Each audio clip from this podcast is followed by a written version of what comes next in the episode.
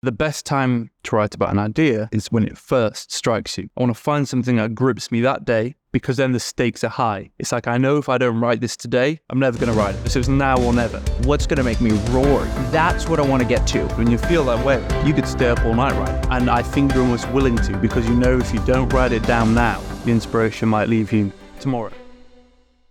You know, Shan, one of the things that I find to be so interesting about you is that you're incredibly disciplined in your output and incredibly undisciplined in your schedule and your inputs. Yeah. Um, what can I say? It's quarter to 11 now. So it's a little bit early for me. You know, normally I, I prefer to get up about four or five in the afternoon. You texted me yesterday at 4.37 p.m. Hey, man, sup? I just woke up. Yeah, sorry, I, I probably missed a good day um, a couple of days ago. Um, but I think when you've got a thread to do every day, but when that's the only thing you've got to do, I mean, that's what I believe. I wake up. The one thing that's certain in my life, writing on Twitter, is that I have to write a thread. And when, when, when you've got one objective, one single objective, every other concern, consideration has to fade. That's not always a good thing. I mean, it means you miss dinners and meetings. It means there's a strain on your personal life, your relationship, your friends, family, partner. Um, and the result is that, as you said, you're not disciplined hour by hour, but you're disciplined day by day because the work gets done, right? You know, it, it's, it's like, um, the way I feel is is is it's over if I don't get it done. I'm going to die. The, the, the, game is up. It's time to shake hands, say had a good run, and go home. Unless I get that that thread done. I mean, it probably sounds a little bit silly treating a thread um, on Twitter with such importance, but but you know, you got to pick something in my case, it happens to be threads. We'll see what that is in the future. We live in this culture of hyper optimization. Yeah. And you are hyper unoptimized. You're basically nocturnal. You smoke a pack of cigarettes a day. And you do all of these things that no productivity guru would ever say. If you do that, you will write well.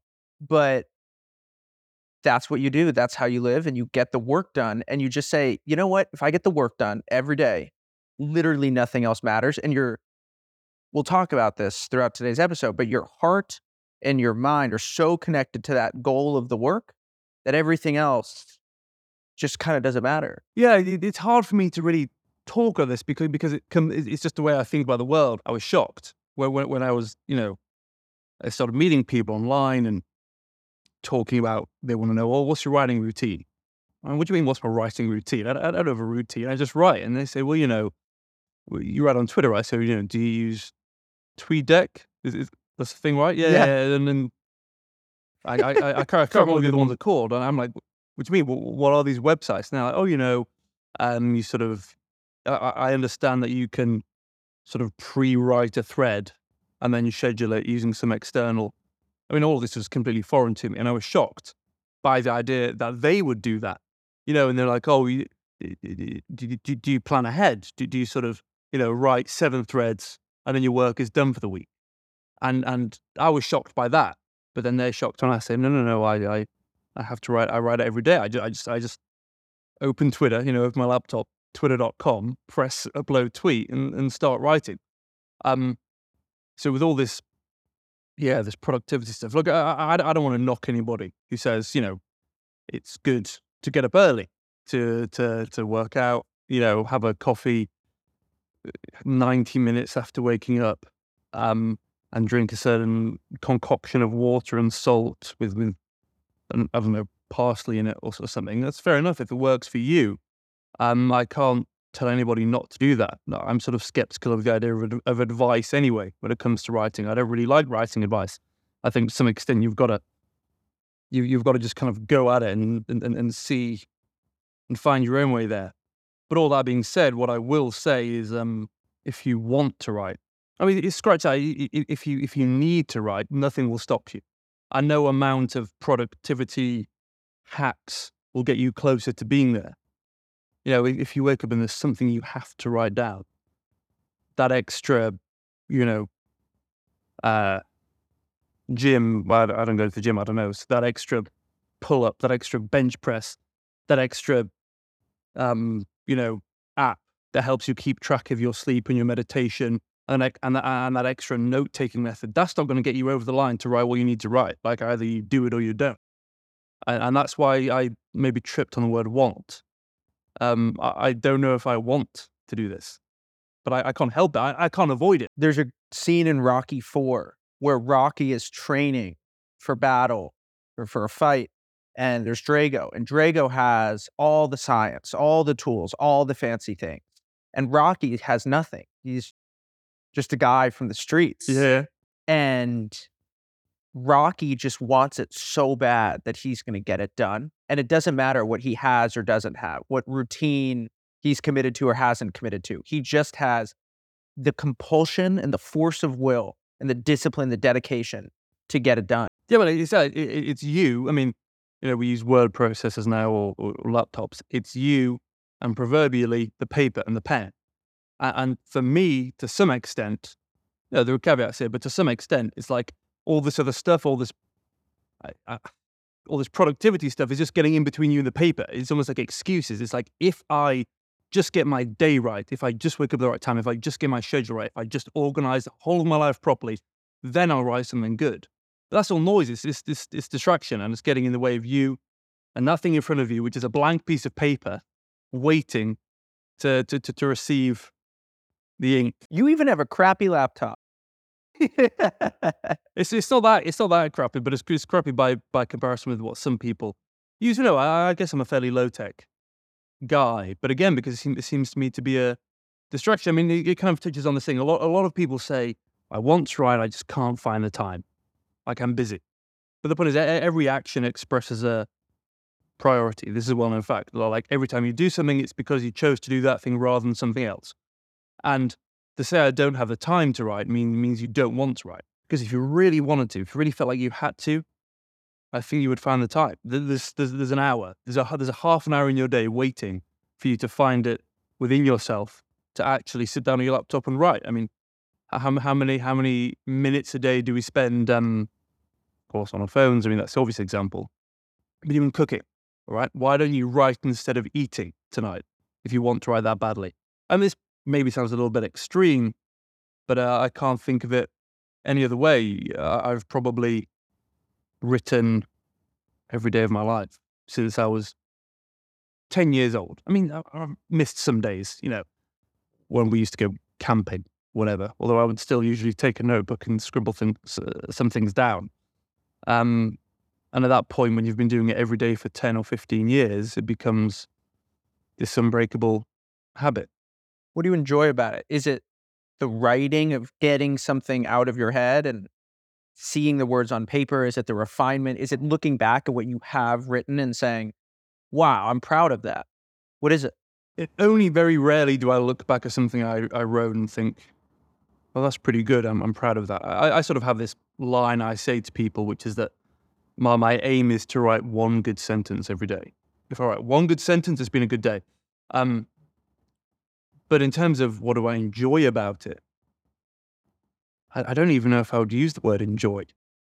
Um, it- it- there are certain elements of, oh, you know, you enjoy figuring something out you enjoy um oh i've put a few words there together quite nicely. I, I like the cadence of that paragraph. I'm, I'm happy with the way i've expressed these ideas but enjoyment isn't the right enjoyment is, is is sort of too is an element of it but the word doesn't have enough weight. You know it's like yeah yeah i i, I don't want to compare myself too readily to an artist. I, I recognize that i'm only writing on twitter thus far but of course twitter to me is like my, my work my work with the threads is sort of something that's happened on the side. Like it, it's sort of a coincidence, you know. I'd be writing even if I was didn't have a Twitter account. I, I've always been writing. It's I have to do this. It's a It- it- it- it's I'm being pulled by by by by something. And I, I I think there's a certain childish joy in doing it. Like I think there has to be. I mean, there's a great thing about um, Djokovic Yeah. and um, and uh, Jeremy Yeah. uh, Giffon. He made this brilliant point where he's like, it's almost unfair.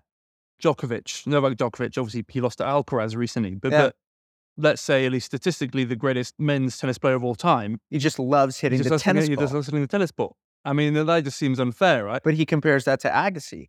And Agassi was ranked number one. But Agassi, in the beginning of his biography, he says, I hate tennis. And his father basically made him play tennis and he basically grinded his way. But what I think is interesting is yes, he did well, but he also ended up having a, a drug addiction and basically shooting up meth after he became number Really? one. Yeah. And basically had this huge fall. And I think it's what Jeremy says it's one of the tragedies of the world that maybe it's just someone like Djokovic who just loves playing tennis. And for him being aligned with, hey, I just love doing this. I feel compelled to do it, that that person ultimately wins more than the person who hates it and grits their teeth and shows up anyway. Yes, this is true, and then which is why I, I suppose I have there's a certain, I say, almost childish delight in writing, and that that's the enjoyment side. Like it's just great fun putting words on a page and seeing what happens and just throwing them together, throwing sentences, like taking an idea. Okay, this is the part I enjoy about writing is the part when you're least constrained.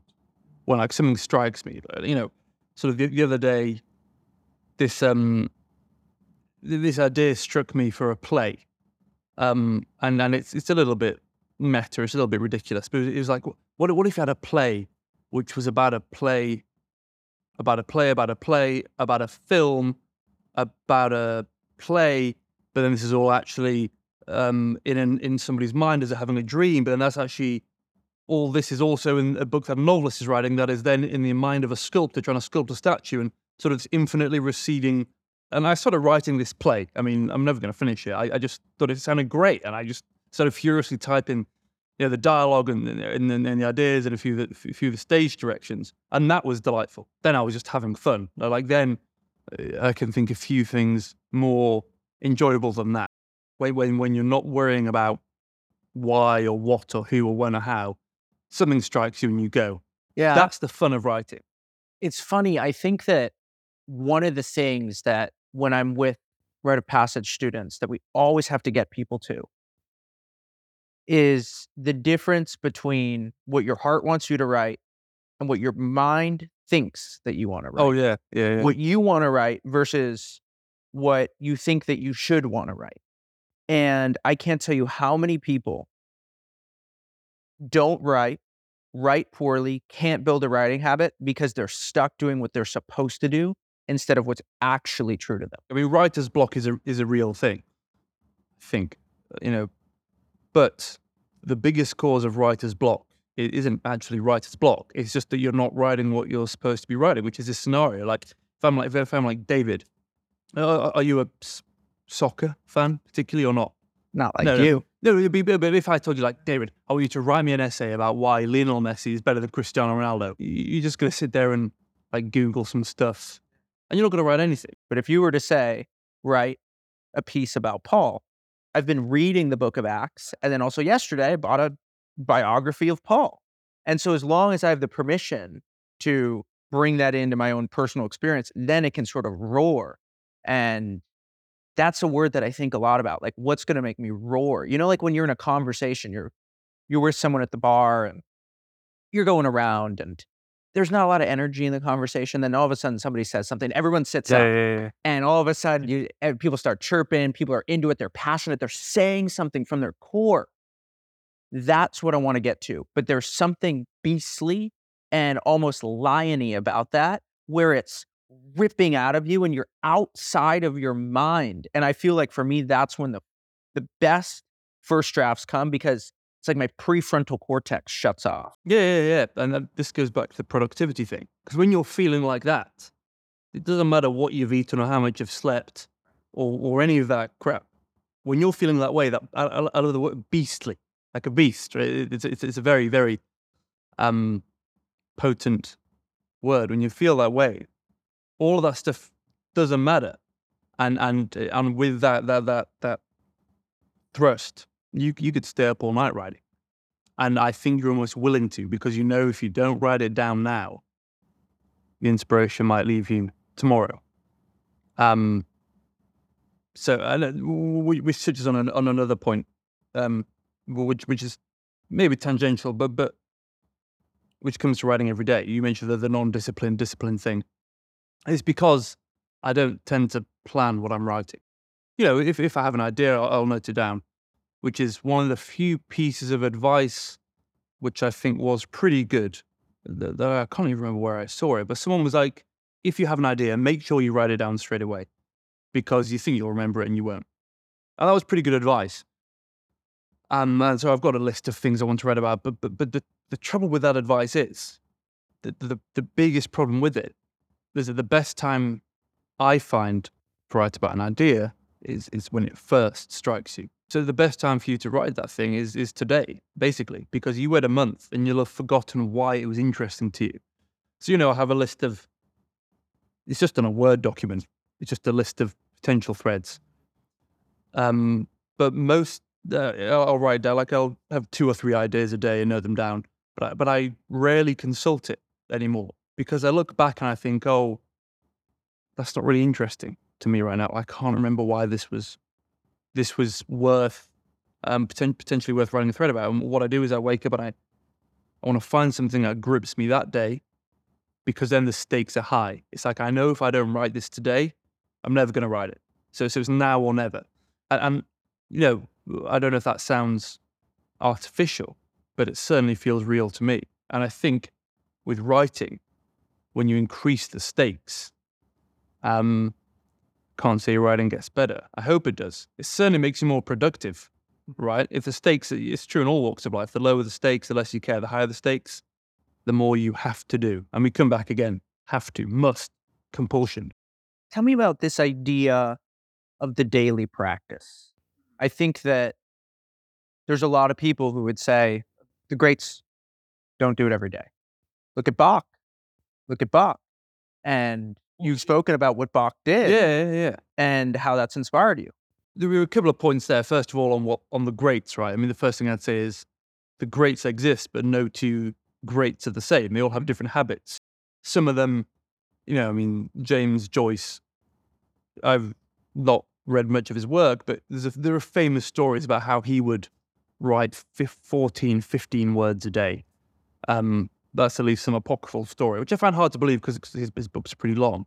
And then there are other writers who would just just write thousands of words a day. But yeah, Bach, what's wonderful about Bach is we all he's like the founder, the dominating, even more so than Mozart or, or Beethoven, as I understand. So Bach, what did he do? Was he sort of you know spending months and weeks on end preparing his work, deliberating, being careful? No, no, he he he, he was in the thick of it. So he was at the the the, the Church of St Thomas in Leipzig.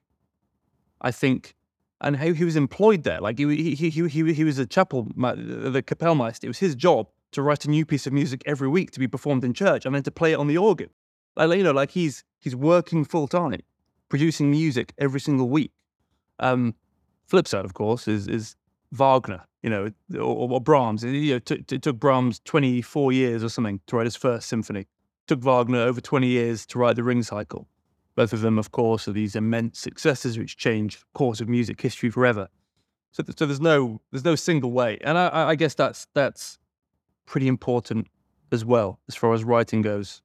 I have some friends who write incredibly slowly, incredibly slowly. I have one friend who writes poetry. It takes him weeks to write one line. It's good poetry, but I'm I'm not I'm not like that. Sometimes I wish I was like that. Sometimes I wish I could be the slow, meticulous, scrupulous, sort of just slowly chiseling away.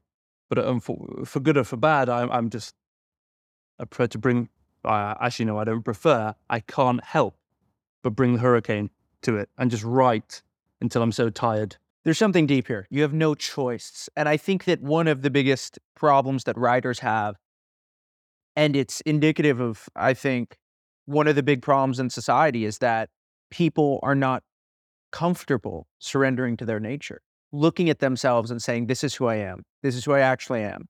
And they're stuck being the person that their mind wants them to be rather than the person that they actually are. My bet is that if you were taking writing classes, you would not be sitting in the class saying, Oh, I'm going to go out for a smoke, spend some time drinking espresso and just walking around, literally doing nothing. I mean, I I've spent some time with you. You just walk and you just sort of you just sort of strut and you just think and you're just totally lost in your mind. and all of a sudden it just starts pouring out of you. And that's just what I admire about you is the way that you have just said, This is what my nature is, and I'm going to be aligned with it. And I'm not even going to judge that. I'm just going to surrender to it. Yeah, I, I, I think that's probably a fairly perceptive point. point, and I suspect in the 21st century it's harder than ever to to have the time and the space to surrender to yourself. I mean, this is this is this is why I advocate for writing letters, handwritten letters. I don't do it all the time, and I've done it in the past. And um, you know, the world is better for instant communication, I suppose, on the whole. But what we've lost is what it means to write a letter. If I'm writing a letter to you, David, I'm I'm sat in my room. I've got a sheet of paper and a pen. There's no possibility of an immediate response.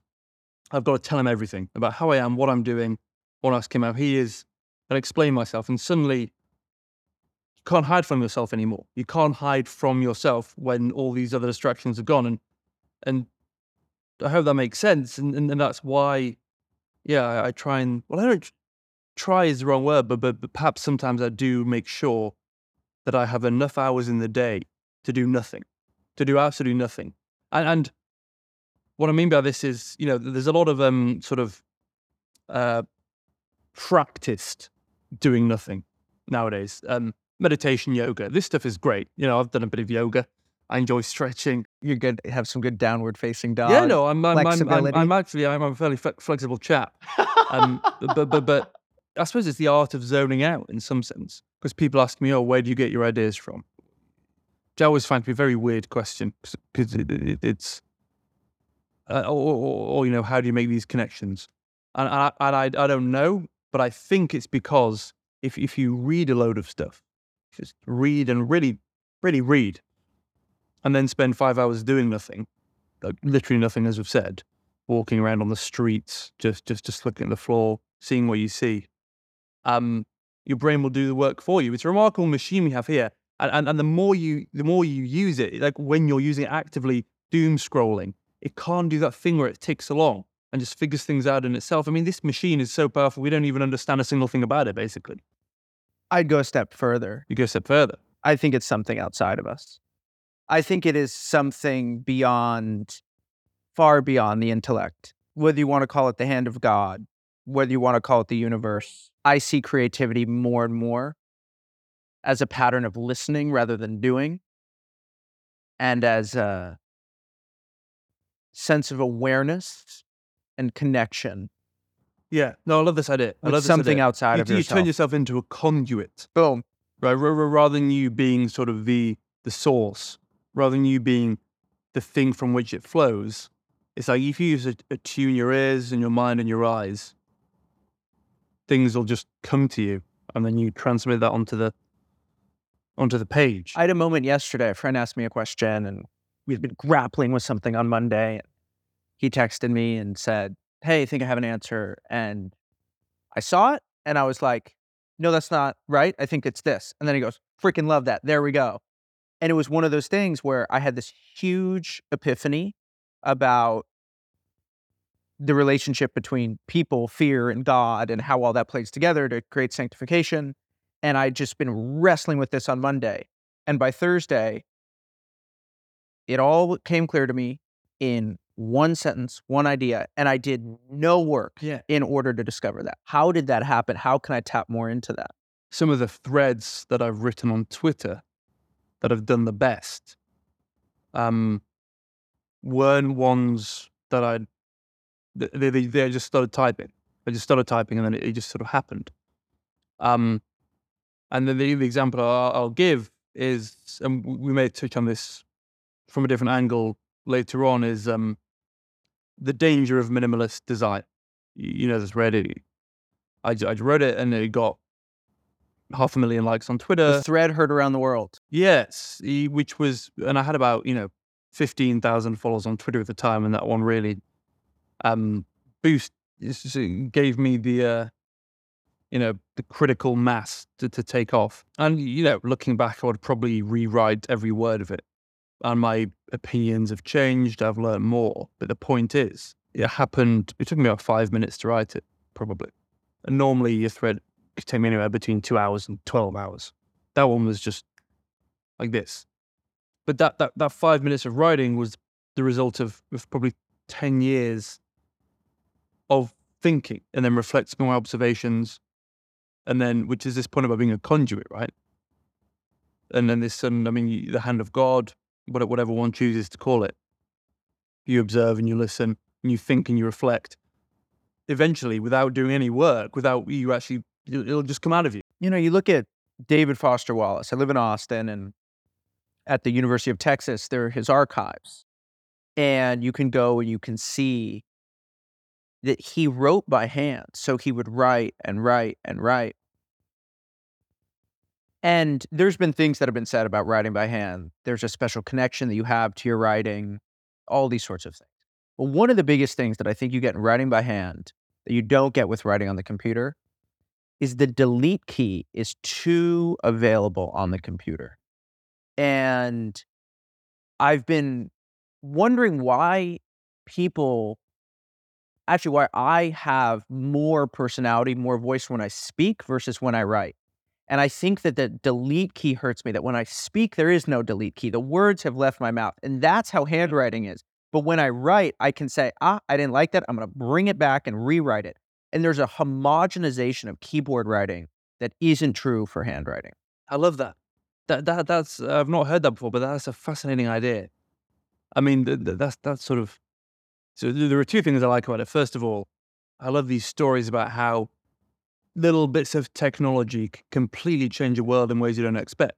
Like just by having a backspace, it just changes the way we think and the way we speak and talk, and, and you know, well, the way we ride, and these huge butterfly effect. But also, yeah, that's probably true if you're writing by hand. You know, if you look at sort of drafts of novels from the past, you know, they're just all scrawled out, notes in the margins, lines all over the place, corrections, and it's certainly it, it's not just it's not it, it's a different type of writing. It, it's not just writing. It's not like writing with two different kinds of pens. Like writing on a laptop versus writing by hand are perhaps two different ways to write. But the truth is, when it comes to my stuff, I do. I've always, you know, I was raised typing. At school we wrote by hand, and um, but I've I think typing appeals to me because of the speed at which you can do it, right? Because you can write quicker by typing than you can by hand. And I'm, I'm, I'm a volume writer rather than a precision. I mean, I just said that and I always type by keyboard. Yeah, yeah, yeah. But there is something that comes out in a handwritten letter that I think special. I want to jump into your story. Sure. In yeah. a little bit more than a year, mm-hmm. you've gone from basically flipping burgers at McDonald's to a million and a half Twitter followers. Yeah. This is certainly a long way from from, from McDonald's being here. Um, there's the short story, there's the long story. Uh, I'll, I'll give the short story first because, and it's just one line. The thing that changed is that I started writing online. And of course, I, I know with Write of Passage, that's what you do. And I, I'm not merely saying this to sort of, you know, um, um, to, to, to blow smoke up your backside. It, r- rather, it, it, I mean, this was before I even met you. So, so, so, but, but it's true. The thing that changed was I started writing online. That's the short story. Um, the, the slightly longer story is that, so what, what do we know? It's 2024. No, it's 2023. it's 2023. So in 2022, Let's rewind the clock 14 months. April of 2022, I'm working at McDonald's. Um, the reason I'm working there is because I need money. I needed a job. Uh, if you need money, what do you do? You, you you apply for a job, or you just do whatever you can. I needed to pay my rent. I, you know, I owed all my friends money. I didn't have any money, um, so I needed a job. I applied to Pizza Hut and Tesco and McDonald's, and they all rejected me apart from McDonald's. Um, there's, a, there's, I suppose, you know, people are like, well, Sheen, what the hell, you know, why don't you just, you know, you have a law degree, why don't you go and become a lawyer? I think it's because I knew I, I didn't want to commit to a career. So, I, and I also just, I didn't want to be a lawyer. I, I don't want to get in the office and start, you know, drawing up contracts or all that. Just I want money. I'll do some simple, honest work. Working at McDonald's, I've been I've been writing every day my whole life. I, have got about you know, three or four unpublished novels, which I've tried to get published in the past. no one wanted. Um, I've got hundreds of thousands of words of just of, all sorts on my, on my laptop. Plays, poetry, drama, essays, articles, philosophical dialogues, whatever I was writing, journals. I, I, used to keep a very detailed journal. Um, and yeah, my dream, let's say, had always been to be a writer. Of course, I, I think I've since learned that if you write, then you're a writer. Doesn't matter whether you're a published novelist or everyone you have a big audience. If you write, then you're a writer. But I wanted to be a published writer. I think what had happened is that I got complacent. I'd started to believe that eventually something would happen. And so I'd started to to to believe that someday someone was going to knock on my door and say, "Hey, Sheehan, um, we heard you know you're a diamond in the rough. What would do? Why, why, why don't we give you you know fifty thousand pounds to write a book for us? Like I didn't you know that's I didn't actually believe that, but I've become complacent the point at which I thought life would just hand me what I wanted. So I, I quit my job at McDonald's and I applied to film school So I love cinema. Maybe one of my maybe my oldest passion is cinema. Maybe I applied to film school. I also applied to join the British Army, um, which uh, is something I'm also passionate. People were quite shocked when I told them, but but it was a very serious um, choice. And well, film school rejected me, the army accepted me. And then my friend, my very good friend Harry Dry, he was going to Tenerife on holiday for two weeks. And he invited me. He said, Do you want to come? And I was like, Well, I can't. I don't have any money.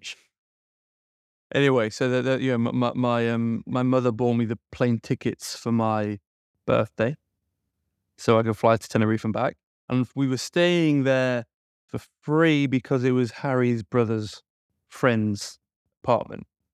So it's like quit my job and somehow the, the world had conspired to give me a chance. It was like, okay, quit your job and I had, here are two weeks um, to change everything. So uh, the first thing I did was I thought, okay, uh, the priority was making money. Like I'm, I'm not going to sort of pretend that, that that I really wanted to that I wanted to change the world or or I, di- I didn't even think I was going to get an audience online. I just wanted to make some money. So film school, army. It also started writing. I, read a few articles for this website called Listverse. It's like top ten. It's like top ten most interesting tables or I don't know, just just some crap like that. They they pay you hundred dollars for an article. I also like made accounts on Fiverr, you know, Fiverr the website, and um, Upwork. It's like, oh, well, I'll edit your essays for you, whatever.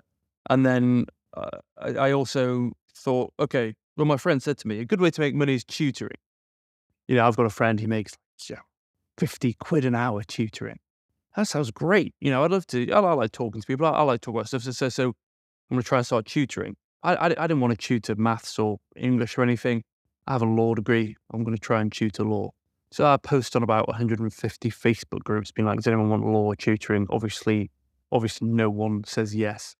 So I said, okay, what can I do? What can I do that's special? I thought maybe I can tutor people. You know, a lot of parents want their kids to be well rounded. A lot of adults want to be well rounded.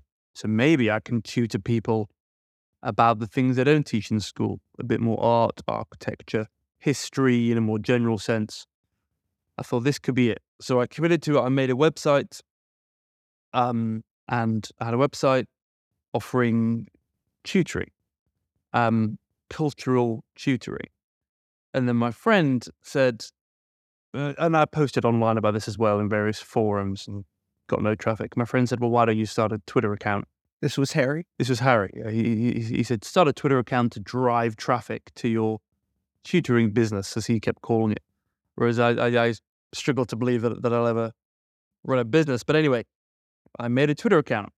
And for the name of it, I chose the cultural tutor um, because that was literally what, what I was doing. I mean, people, people ask me where the name comes from, and it, it didn't come from a position of believing that I had this this knowledge to impart. I mean, I was literally offering cultural tutoring as a in order to make a bit of money. Called the cultural tutor, and start writing on Twitter, and I kind of enjoyed it. I enjoyed writing threads, um, and it became clear very very quickly that no one was interested in my tutoring, but people did kind of like what I was writing. And I think by the time we left Tenerife, which is where we were, which is two weeks, I had a thousand followers on Twitter and I'd sacked off the tutoring. I was like, I'm going to grow this Twitter platform. Harry said start a newsletter. Um, and then maybe monetize the newsletter. That's how you can make money. I said, okay, I'm going to go for it. The money's going to have to wait, but um, let's go for it. Talk about some of the work that you did early on. So you would write a thread and then you would reach out to at least 20 different accounts. What would you say? What was that early distribution process like for you? It was brutal. It, it was um, write a thread. And actually, in the early days, I used to write like two or three threads a day. Is that right? Yeah, because it just it, it, well, the beauty of beginning something new is that there's just there's there's a simplicity to it, and you don't second guess. You, you don't think should or shouldn't I. You just what feels right, you do it. So I would write three threads a day, and you know Harry was like, just do one. I was like, no, I want to write three. And then what I would do is the way I built up my first few hundred followers was literally. I mean, to begin with, you just follow a bunch of people, random people who follow accounts that, and then hope for some followers back. Get your friends to follow you. You've got 10 or 15 followers that way. You'd start tweeting. In the early days, your threads maybe get one or two likes. Um, keep the process going. I was I was always trying to follow people online. Like I would search for a for, for like a thread about something I'd written about as well that I'd done quite well, but from a different account, and then then then follow that person and hope that they followed me back. And then eventually you start to get three or four likes on the thread. And then every time you upload a new one, you I messaged everyone individually who'd ever liked or retweeted any of my threads, being like, "Hey, I've just done a new thread, by the way. You might like this as well," um, and so on and so forth. And then I, I messaged some bigger accounts, people with two thousand followers, people with 5,000, 10,000, mainly just asking for advice. And some of them very kindly followed me, retweeted, liked. But this is really grinding it, grinding it out. I, I remember it was like one night I'd written this thread and about one in the morning and I stayed up till four. I spent three hours just messaging people, um, doing a dog's body work. And it's not glamorous, it's not fun. But when the motivation, the motivation was there because it was like, I don't have any money. Like, the, the, it's do or die. It's do or die. Like, if I want to go back to working at McDonald's, then I can give up. But if I want to do something, if I want to make a bit of money, um, make a living. I mean, that, that was, I suppose, the main inspiration, the, the main motivation, the main motivator. Who else throughout history has had this sort of motivation where they've needed to make money and have written something great because of it?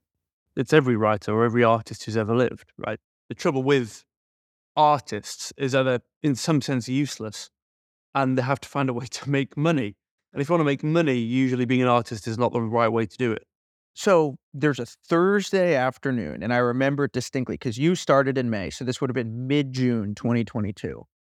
And I'm on the phone with a guy on our team at Write of Passage, and you had just hit 100,000 followers. Yeah. And I saw that, and I was in love with your work. I was like, I've scrolled. I mean, in terms of how many miles my thumb has scrolled in my life, you know, I've scrolled hundreds of miles on I Twitter. say more than that, yeah. And uh-huh. I said, this is one of the best people I found. And you had just hit 100,000. And to launch that, you were going to do a paid newsletter to finally make your money. And I remember seeing this and saying, that's a terrible idea. that's a terrible idea because you were growing so fast. And I was worried that you were going to get so obsessed with the paid newsletter that you were going to constrain your growth. And so I was sitting there, I was in my apartment. And I was like, I don't know who this guy is. He's a statue account. Who knows what continent he lives on? I need to get in touch with him so that I can tell him to not launch the subscription newsletter. As fate would have it, Harry Dry, who you spoke about earlier, he responded to that Twitter thread with a photo of you in Tenerife. It was an old film photo and it was it, unclear. It actually wasn't. It was his crappy phone. That's what it was. so his photo, the his phone photo was so bad that it looked like a film photo, right? And it says "Proud of you, brother." And I'm like, okay. So I WhatsApp Harry. I'm like, who is this guy? You need to put me in touch with him. And we get on the phone, and I was just gonna basically fund you to just to just keep writing. And I was like, I got to convince this guy to do it. We started talking, and and then you said, Hey, you know, I'm I'm interested. And it was funny because to your bread and salt point, you said, I can live on about 25,000 pounds a year. And I just need enough money to move out of my parents' place and get my own apartment. And we ended up giving you a little bit more than that. And then you were sort of off to the races. Yeah, no, that that was um. I mean, I, I remember the week. 'cause I was at home. I, I was with my mother, and um, yeah, I just after six weeks, I'd hit hundred thousand followers. So it was wonderfully quick. Pro- I mean, the, the early days of any project always sort of take on this glow of these halcyon days, and certainly looking back, it felt like that because everything is so simple. And a race to hundred thousand, I was getting fit for the army, you know, r- running every day and and, and and stuff, and um, hit hundred thousand followers and to mark 100,000, launch a newsletter, then I get the call. Or Harry tells me there's a guy who wants to speak to you.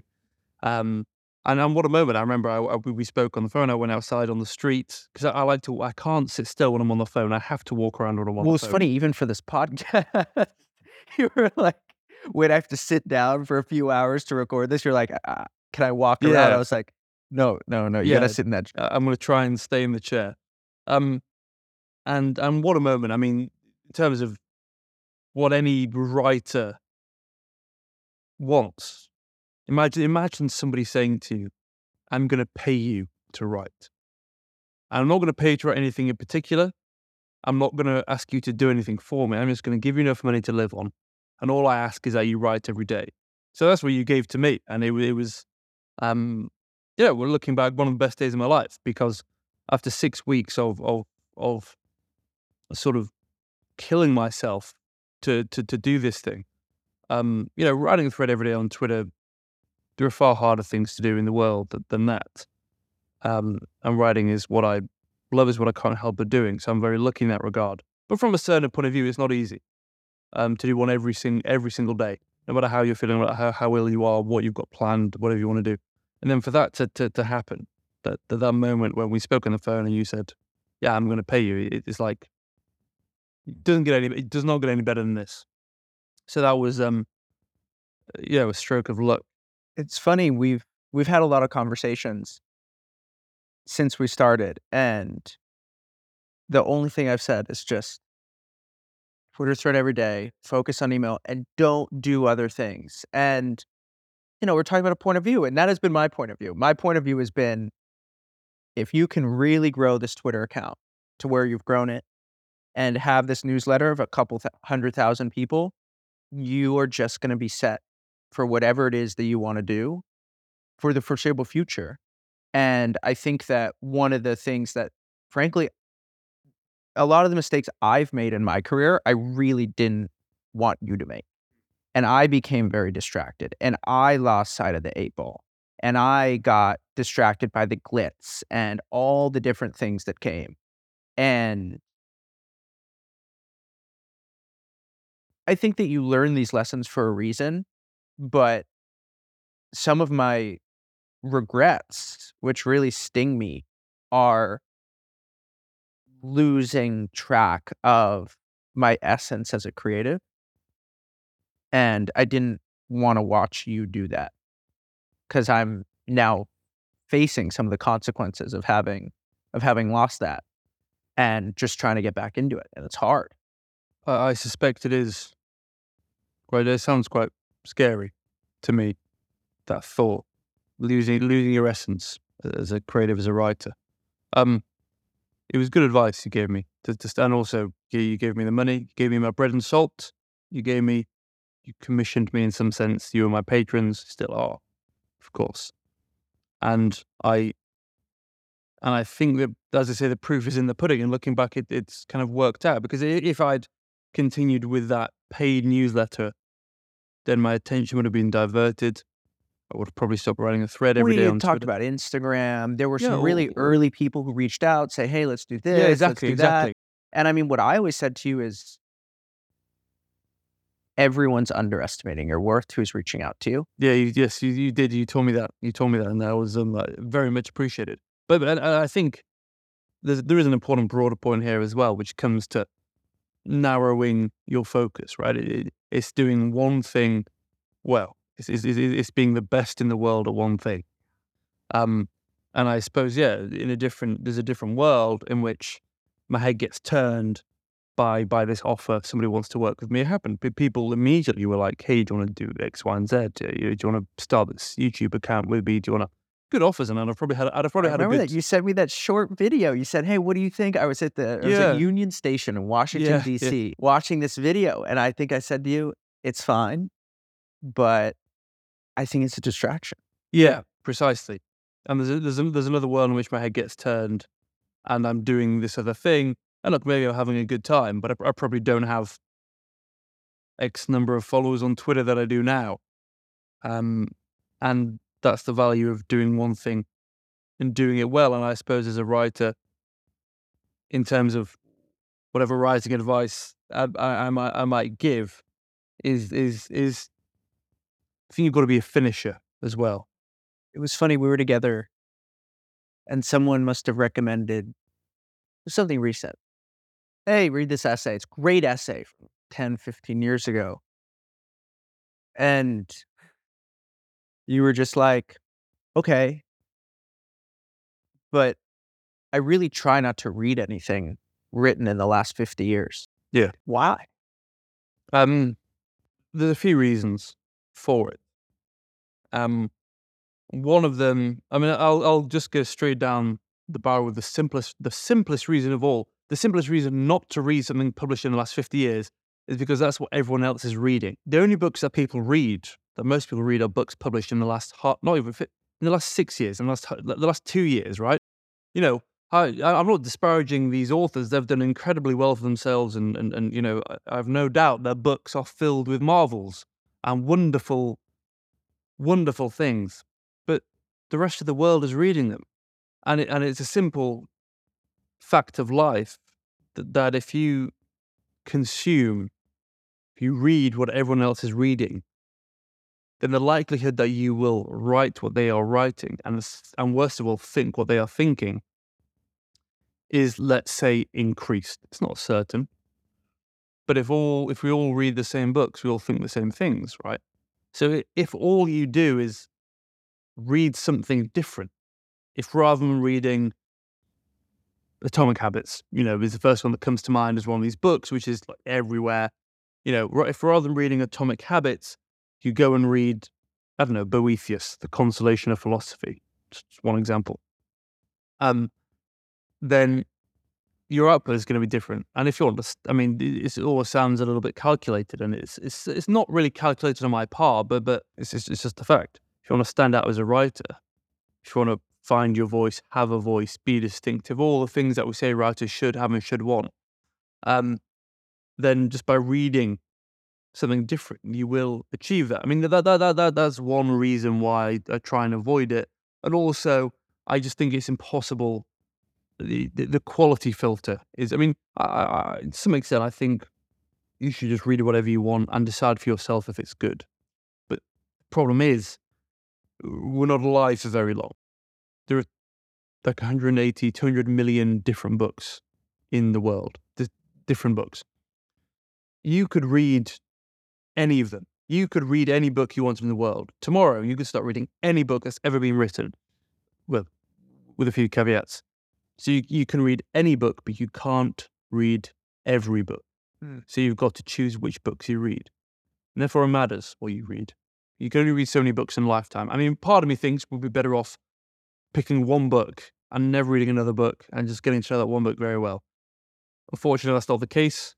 Um, so you have to choose. And, and if a book, let's say, I mentioned Boethius, that was basically a bestseller um, for about 1,200 years. And if a book has been held in such high regard for over a thousand years, um, it's it's not unreasonable to assume that it has something of real value in it.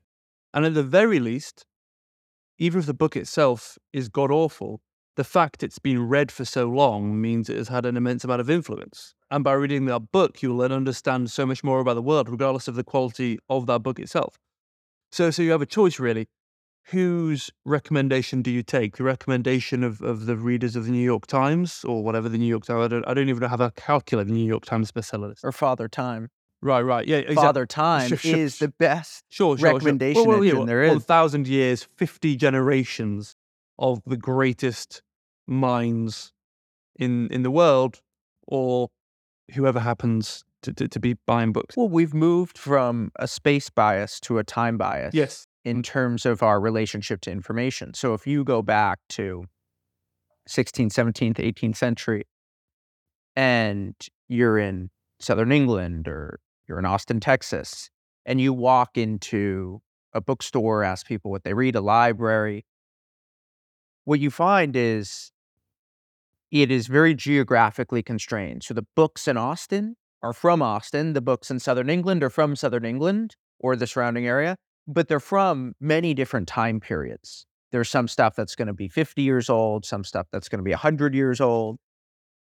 But now, if you take how people consume information, so that was the space bias. Now we're in a time bias. And the time bias is if you open up your Twitter account, you'll see information from anywhere. Your first few tweets will be India, China, from Australia, United States, from England, Germany, be from all over the world. But everything was created right now. And so it used to be that if you wanted to get new ideas, what would you do? You'd get on a ship and you'd go to another continent and you'd find new ideas. Now, if you want to find new ideas, the frontier, the geographical frontier is gone. So what do you do? You go back in history. And when you do that, it's the equivalent of traveling through space 300 years ago. Now you travel through time. I love the way you describe this, and there's a few things to to say here. I mean, the first thing, uh, there's a brilliant line from Chaucer, which I can't remember, and and it's something like all. It, it is about how how all the new ideas that men have, all the new ideas, come from the, the from, from the treasure troves of old books. Or some Chaucer said something like this, and that was back in the 14th century. So 700 years ago, a guy is saying the same thing that you're saying, which, which is kind of, again, um, speaks to the to the truth of it, perhaps. Um, but yeah, this thing, the, the, you you've spoken about this before very eloquently and written about it very well, which is the 24 hour content. The never ending the, now. the never ending now. It's um, it's really quite quite quite terrifying. Is that the the internet actually does have all this stuff on it? I mean, um, you know, it, it, it almost um, I, I think of what it was like in the past. Right? If you if you get an old book, I mean, in fairness, we've got quite a lot of old books around us here. If if you look at the care with which they're bound, and the care with which they're treated, and looked after, that's because books were incredibly valuable. And now the internet, we have all the books that have ever existed. These are things which the people, our ancestors, or writers, people from the past, from all around the world, they couldn't have dreamed of it. I mean, think of any writer. From, I mean, like Erasmus, he's one of my. Oh, there we go. You- the- the- Erasmus, well, one of my heroes. What would he have made of the internet? You know, every book ever written uh, uh, for free. I mean, you know, you have to be able to afford the internet, but once you pass that, every book ever written. I mean, what a wealth of knowledge. so I bought you this You bought it for me. Lord Byron Yes, sure. from 1812. Holy crap. So I was in a London 1812? 1812. So I was He in a was still alive at that point. Yeah. So here, so this is for you. You can open it up and uh, you can see the pages have been, I mean, they look like they've been through a fire or something. 1812. And then there's a note here from 1850. Wow. And I know you really like him. So No, I that wanted to um, give that to you. Oh, it's Childe Harold's pilgrimage, uh, Ellisville. Thank you. That, that, that, that's incredibly thoughtful and kind. See, the problem is when you give me books, I immediately get lost in them. See, but, but then we, back to the point. This book is 200 years old. Warning 200 years old. Warning. So warning only 200 years old, precisely. So this is a beautiful copy of Byron. You can also get a copy of Byron in the bookshop for probably less than the cost of of, of a coffee. Um, I'm just going to put this on the table Yeah. for now. Although I may have a look through it later on and, and find something for you. Um, I, I, I, men- I keep mentioning Boethius, and the reason I, I love this example is because I, I remember buying the copy of a copy of the Consolation of Philosophy for one pound from a charity shop for one pound the wisdom contained in that book, the knowledge that has shaped the history of the world, all right? And the book's not even very long, it's like 100 pages long. For one pound, for, for, less than the cost of a coffee, for the cost of one third of a coffee, you can read the book and access the wisdom that has shaped world history for a thousand years. And do you do that? Do you spend one pound on that? Or do you, you know, watch, just go on Instagram and then just watch, you know, interesting or funny videos or did you know videos, this kind of thing. Are oh you yeah. trying to like improve as a writer? Is that something that you think about? Well, I want I want to get better. There's no doubt about that. You know, Leonardo da Vinci, in his notebooks, he wrote this treatise. Well, he, in his private notebooks, he wrote a load of advice for young painters. And then his heir, Francesco Melzi, who collated Da Vinci's notes, takes it and publishes this scattered advice in a treatise called On Painting. Wonderful. Everyone should read it. Um, well, not everyone. If you'd care to, it's certainly worth reading. Certainly worth reading what one of the greatest minds in history has to say. Um, and again, available for free online. Anyway, one thing he says in, in his treatise, this is addressed to young painters, but this is true of I think anybody in any field. He say he says, um, the your judgment must always exceed the work. What he means by that is, um, every time you've done something, you must always believe that it's not as good as it could have been. So your judgment of your judgment, your idea of what you want to achieve must always be greater than the thing you've actually done. Um, he says, as soon as you think, oh, I'm happy with myself, I've done really well there. I've done that so much better than I thought I could have done. As soon as you do that, then you become complacent and you're losing. So I, am certainly never particularly happy with anything I've written. The, my first thought, so say with threads, I mean, threads are strange because the, it's hard to edit them. Like an essay, you could take a week over an essay. Let's say you can, you can write it, edit it, come back, redraft. When you're, when you're writing one thread a day, it's very hard to, to, to to edit it. You know, because normally the best way to edit is to write and at least sleep on it. But the first thing I think whenever I send out any work is, wow, that could have been so much better. Um, I want to improve to the extent that it's conscious. I don't know if it is. I I I, don't think I sort of I, I never practice if that makes sense. Uh, you know, I I never I, I don't know if you can practice. I mean, I suppose in as much as writing and then writing and writing and then deleting and rewriting and editing, that that is a practicing. But um, no, I, I always want to get better. I always want to get better. I'm, I'm never happy, and I'm always trying. I want to make every sentence better than the previous one. And and there are, there are some technical things I focus on. Like sometimes I won't be happy with the way I'm using syntax. I'll be thinking this this this this, this is this is just really awkward, ugly syntax. I, and I will zone in on a particular thing, and maybe when I'm writing the next paragraph of something in the newsletter or on Twitter, okay, let's just get some good solid syntax here. Or like the sentences are getting too long, the sentences are getting too short let's spruce up the word choice a bit. If you were to take all those things, word choice, long sentences, short sentences, syntax, and describe it in one word, one word, what are you trying to go for? Part of me wants to say truth. But that perhaps doesn't quite cover it because I suppose one word answers are very difficult. And if I had to give one word, it would be truth. Um, but or, or um, but truth obviously is kind of like authenticity, I suppose, as well. Um, it's kind of like voice, but but I don't think you can aim to write with your voice. You've got to pick something to write about, and your voice will emerge hopefully when you're writing about it. But I, I think it's got to be truth. It's got to be truth. I, I don't I don't know what else I could say to that. But of course, you know, I, I'm not even sure if I aim for character or to write colorfully. I'm sort of just pulled in that direction although uh, some you can tone it down. Sometimes you're like, no, I, I need to be very clear here. Keep it simple. Don't add in too many sub clauses. Well, we live in a time that is obsessed with originality. And I think you can see this in modern art most visibly. How much of modern art is trying to shock people, to try to do something that's never been done before. And I think I bought into that a lot. And I was talking to oh, really? Yeah, absolutely. To a fault.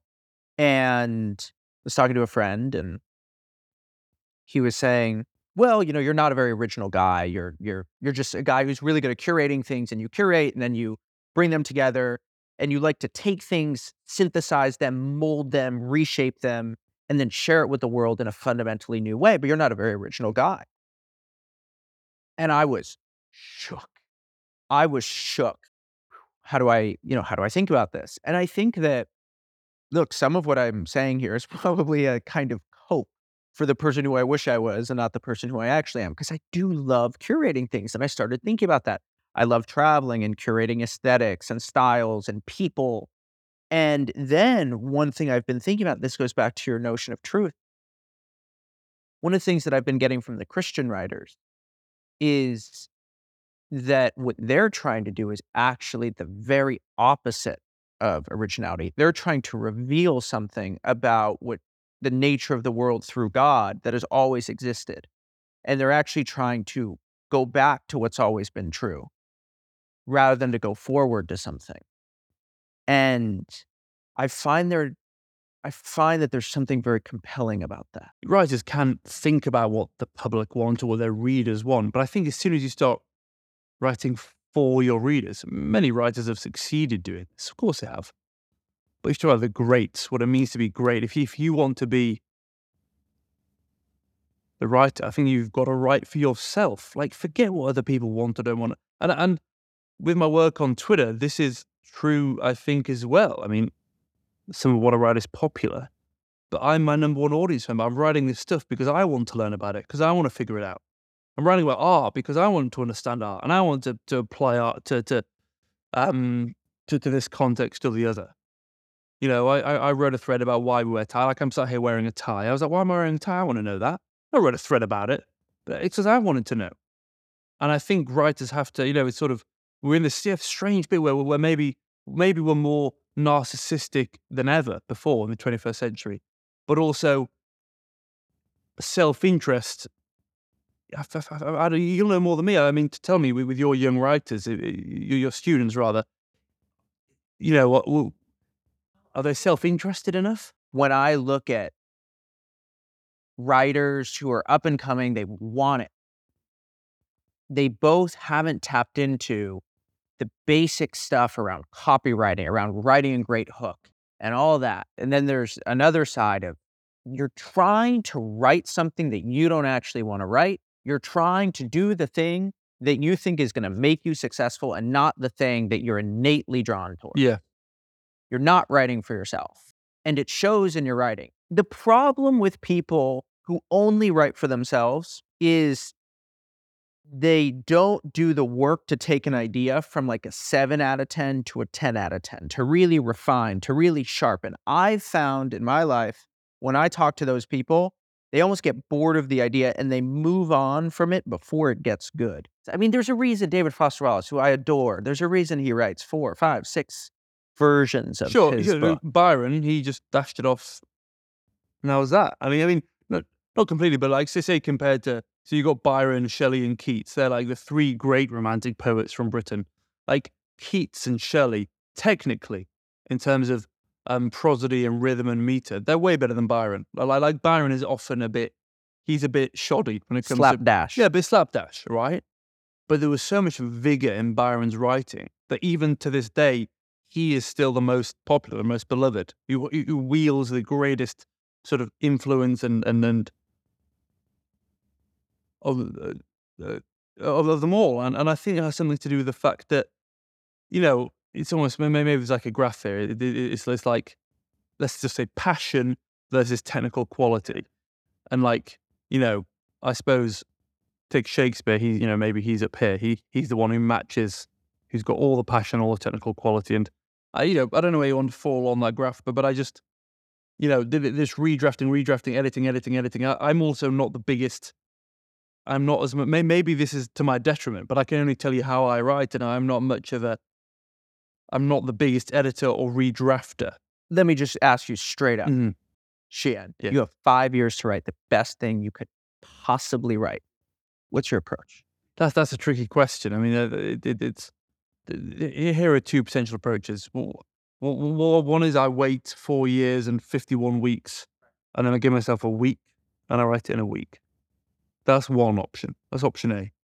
Option B is is get started right now, and and, and over over the course of five years, create something extraordinary. I mean, I, I do kind of love the idea of, of, of spending five years on a single project, and in my, some reason, I can imagine it going either one of two ways. Either either it's going to end up as this sort of one and a half million word long, you know, sort of in search of lost time, Les Miserables, mm, Leviathan of a book, or it's just one line.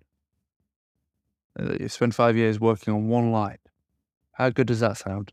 Well, it's funny. I think that if you look at rappers, you can kind of see both work. You hear about Jay Z. Jay Z just walks into the room, play the beat, listens, mumbles, struts around, fills it out, and then all of a sudden just comes out with a crazy verse. And then you have people on the other side, you have Eminem. Eminem works from nine to five and he writes and he writes and he writes and he writes and he writes. 5 p.m., no matter what he's doing, closes a book, done with my work. But he's always writing. He's always writing. He, but he treats it like a day job. And then you have people like Kendrick Lamar. Kendrick is writing, writing, trying to make it better and better, working on different drafts. But what he does is he steps away from the craft for a while. You have Kanye, three beats a day for five years. So there you're getting volume, just constantly working on his beats, constantly working on his beats. And so maybe the theme of this conversation is it all can work. I, I, I think that is certainly the theme of this. Yeah, the, the, we seem to be approaching, and, and there's something I do, uh, which is why I'm so I'm not skeptical of writing advice. But the point is, imagine you have a set of writing rules. There, you know, there are hundreds of them. If everyone followed the same writing rules, we'd all write in the same way. And what, what would be the bloody point in that? The point is, we don't want to. You got to write. So, so but if part A of the theme is everything works, okay, what does that mean? How do you apply that to an individual? What's the conclusion? And again, I think it comes down to the fact that you can't hide from the page. You can't hide from the pen, the paper, and you in a room locked in there. And that's the only way you're going to find out what works for you. The only way you're going to know what kind of writer you are, whether you're the nine to five guy, whether you're you know the wake up at four in the morning guy, you're the all night guy, whether you're the Byron or the Keats or the Shelley, um, is by doing it. Is and, and and I wish it was more exciting or interesting, but but there's no there's no other way to put it than just sit down and, and try and write and do it every day. And then you're going to learn all these other things you're worried about, all these other details, all these other, oh, I don't know. Um, you've got to make it. And this is why I also advocate writing in solitude. Um, I'm not a fan of writing in cafes or libraries. I, I think you've got to be on your own. Um, that's certainly my view of it. Other people may disagree. But for me, it's got to be you in that room, locked in there, with no choice, with no no option. I mean, this is the funny thing. So so when I'm writing a thread, um, I actually sort of try and avoid writing the thread for as long as I can. What do you think your median time of writing is? There's no, there's no, there's not, there's none. No, but like I feel like if you were to average out your writing, I feel like the time. What time in the day have, have you over the last year and a half been most likely to be writing? I would guess it's probably like two forty-five a.m. Yeah, d- definitely. It's definitely early hours of the morning. Um, I, I always end up going nocturnal. I, I can't help it. I think it's it's because it's dark and it's quiet and no one can bother you. That's it must be why. Because I, I hate I just you know emails calls I hate emails as you, as, as you know I don't I don't like I don't I don't like emails or, or WhatsApp messages. Well, you're a big conversation cafe guy, right? You just go talk yeah, to people. Yeah, I just talk. Why do you like doing that? Um, maybe just to do with how I was raised, and there's a certain simple delight in um talking, talking to people. I'll wander around. I'll I'll go to bookshop. Um, do anything. Avoid writing. Avoid it. Avoid it. And I don't know. It's, like, it's almost like every day I'm hoping the day will come where I manage to not write, and I can, I can be finally freed from this thing, huh. and I can just go and not be a writer. Then every day I end up sat there, you know, it's time, and and I, I, I it's I can't help it. Well, David Senra asked, "What would you keep doing if somebody paid you a billion dollars to not do it? What would you still do?" And you just gave your answer. I'm praying for someday I'll find the day where I don't write, and I still can't find it. Yes, pr- pr- precisely. Tell me about what you learned from Harry about writing hooks. It was quite a hard skill to learn. I, I'm I'm not a soundbite guy. I'm not a hook guy. When I'm talking or writing, I, I'm not someone who tends to give you one sort of snappy little sentence that, that sums it all up. Um, but um, I've said this before. But one thing I noticed on Twitter, uh, Twitter is this incredible platform. It, it, it's a, it's one of the most remarkable inventions of the last century. Um, maybe we, we won't go into that now. But the, the point is, I noticed something. There, there are a lot of brilliant people on Twitter writing this fascinating stuff about history, art, architecture, whatever. But they were such, they were so into their circle, and they were such, let's say, dull writers. And I loved, I love dry, dull writing. I love it. Um, the the only people reading these tweets were people already interested in that topic. You know, it's like, hey, um, today we're going to do a a deep dive on how architecture changed in the 16th century in Italy after the founding of the Jesuits, and based on what you know Ignatius, Saint Ignatius Loyola said about it, you know, it, it's like to me that sounds thrilling. But but to your average Twitter user, the, the question like when you're scrolling, why would I read that? You don't even notice it. But then I noticed on Twitter as well, you've got these people who who are just just shilling. They're just shill. They're saying like, here are 15 tips to make you richer, whatever. And you know, and it's it's, it's just just this this complete crap about about waking waking up at particular times and routines and mindsets and methods. And look, I'm sure a lot of this self optimization stuff is, is, is good, but I think a lot of it is is, is patent tripe. Uh, but they were getting engagement off a scale. They were getting 50, 60, 70, 80, 100,000 likes and millions of readers. And I'm like, what's going on here? Like the really valuable, interesting, meaningful stuff no one's reading, but everyone's reading the stuff. And I was like, it's just it's nothing to do with the content itself. It's just the way these guys have they've figured out how to write hooks that everyone wants to read. They figured out how to write a headline. It's like a newspaper. How do you write a headline? It's like the title of a book. A lot of books have sold millions of copies just because they had a great title. I suspect. I suspect.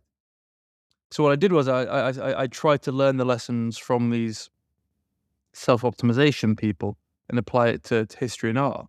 And and Harry, our, our good friend, who who's um, as one anonymous Twitter user described him the best copywriter in the world. Um, he helped me in this regard because he's he's really good at you know he's telling me tighten it up too much. I don't want to read it. He he he, he, you know for example one of Harry's best lines, and it's so it's, it's so simple. That's why it's so good. It's just make it falsifiable, and it's just a known fact that that this is much more interesting to people and appeals to them much more strongly. So so so when I you know I I, I tried to apply this. That's one example of something I would apply to um to the threads about history and art. So rather than this is um like you know you know the the, the famous um picture, the Great Wave of of Kanagawa. It's by Hokusai, yeah, of course. Um, everyone, of course, assumes it's a painting. It's not a painting. It, it, it's a print. Um, it's it's a woodblock print, and there's there's loads of copies of it around the world. So rather than being like, oh, You've all seen the Great Wave of Kanagawa before. It's one of the world's greatest paintings. Here's a deep dive into it. Like, that's just okay. It's one of the world's greatest paintings, so what? But I, I wrote this thread where I was like, um, it's not a, it's not actually a painting. Uh, dot dot dot or something. I, I can't remember the words exactly. The point is, I'm, I'm making this claim which is either true or false. I'm making a specific claim um, about the Great Wave off of Kanagawa, um, and and I that's one example. And I think that's maybe what helped to drive some of the engagement is that, that I rather ruthlessly applied some some simple copywriting um, and learned from from you and learned from these self optimization gurus as well, who, were tricking people into reading nonsense. I have hopefully tricked them into reading slightly less spurious nonsense. Like another way to think about it is I think that it's really easy to be a consumer of somebody who's doing something at a very high level and to say, hey, they just got up there and it just poured out of them. And I'll give you an example. It's a comedy show. And the comedian did a good job with the with the bit and I said, "Hey, how many times did you rehearse the average joke?" And he said about a thousand.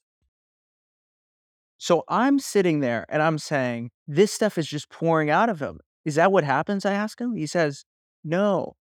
No, the art of comedy is you're working on your timing, you're working on delivery, you are working on making it seem like you're not working.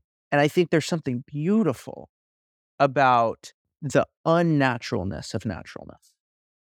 I like that. And it, it's reassuring in a way. I think because you look at these greats and you think, I, I can't do that. You like, you look at it, there's no way I could ever, speaking about writing, write anything anywhere near as good as that. But obviously, the point you're seeing the end point of decades of, of practice. You think a Tarantino movie doesn't require any editing? Precisely. I, I like that point about editing. Yeah, every film requires editing. Robert Caro just came out with a documentary about his relationship with his editor, Gottlieb. They never hung out. They got in roaring fights and they didn't particularly like each other. Mm-hmm. And I think one of the big lessons of the documentary is that that's a good thing. Yeah, no, that, that, that that's that's very edifying indeed. And this is the art of editing. There's two things going on. So Rick Rubin, music producer, Kanye was talking about him, and he said, "Rick's not a producer; he's a reducer." Yeah, nice. Taking away the stuff that doesn't need to be there. But the problem is, if you only do that as an editor, then you strip somebody of their personality, of their essence, sort of like what we were talking about with the typewriter. So the other mark of a good editor is an enhancer, where you look at something, whether it's the voice of the writing or a point that there's an embryo of that point, the seed of something special in there. Well, I, I, I struggle. I mean, that sounds good to me, but I, I struggle to work with editors I sort of, you know, I, I'm, as I said, I'm, I tend to write a lot. And then as soon as someone starts meddling with something I've written, I get extremely defensive. Um, even when I must begrudgingly admit that they're right, um, I find it very hard to hand it over to other people. I really struggle with the solitude of writing. And so Oh, really? I've, yes. And so I've made it social. And so there's a few things that I do. The first is most of my ideas, 90% of them, just come from something I say in conversation, and then I write them down. So even as we've been having this conversation, I've written down a few things that I said that are new ideas to me that I'm like, okay, now I want to go write about that. The second thing is once I find an idea, if I'm struggling with it, I'm trying to work through it. I spend a lot of time just talking through the ideas. And it's interesting if you talk to entrepreneurs of how they're going to describe their company, their core vision, a story that they're trying to tell.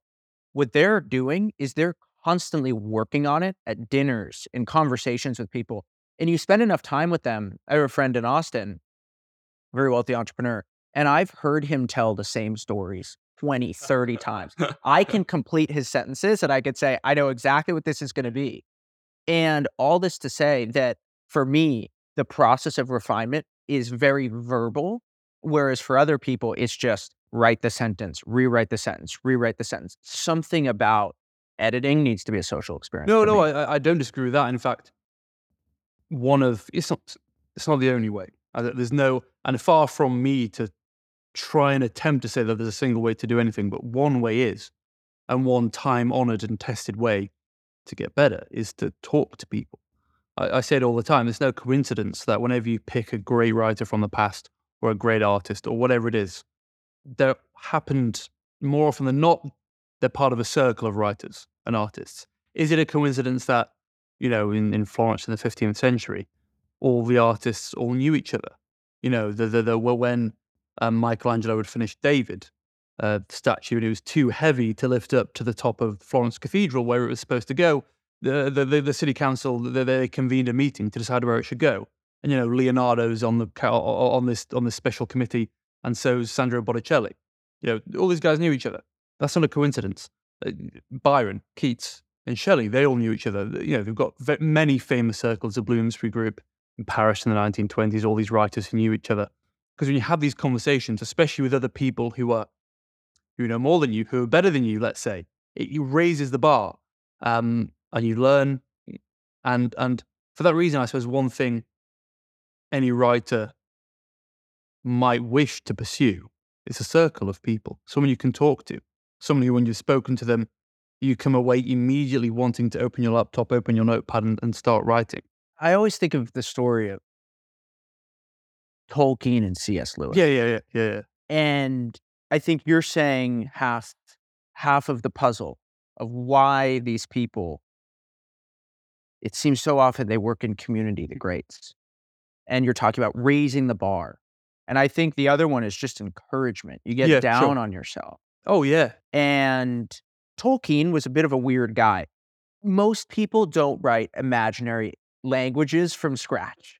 And he's good friends with C.S. Lewis. And C.S. Lewis is sort of poking fun at him. It's come on, come on, come on. Let me see what you're writing. Let me see what you're writing. And he's working on this fantasy story.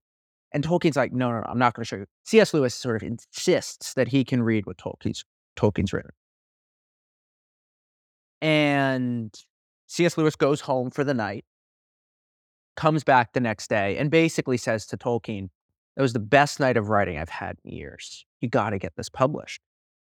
And it was because of that word of encouragement that Tolkien decides to get this strange little hobby pet project published.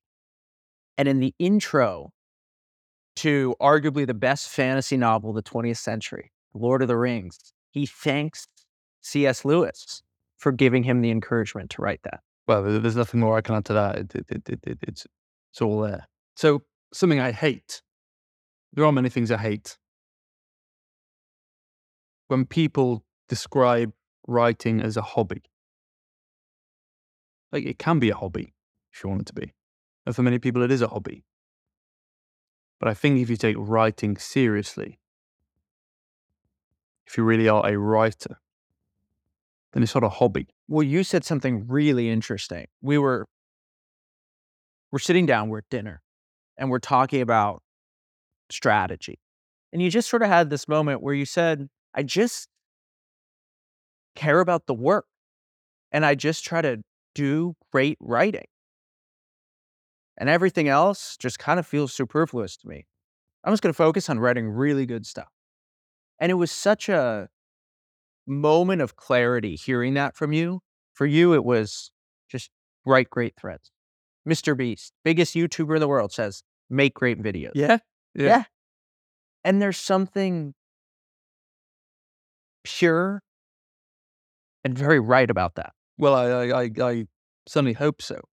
And I suppose if there is some advice I, I would give to a writer beyond this take it seriously stuff is um is, is the one I would most confidently give is only think about the writing and don't think about anything else. That was fun.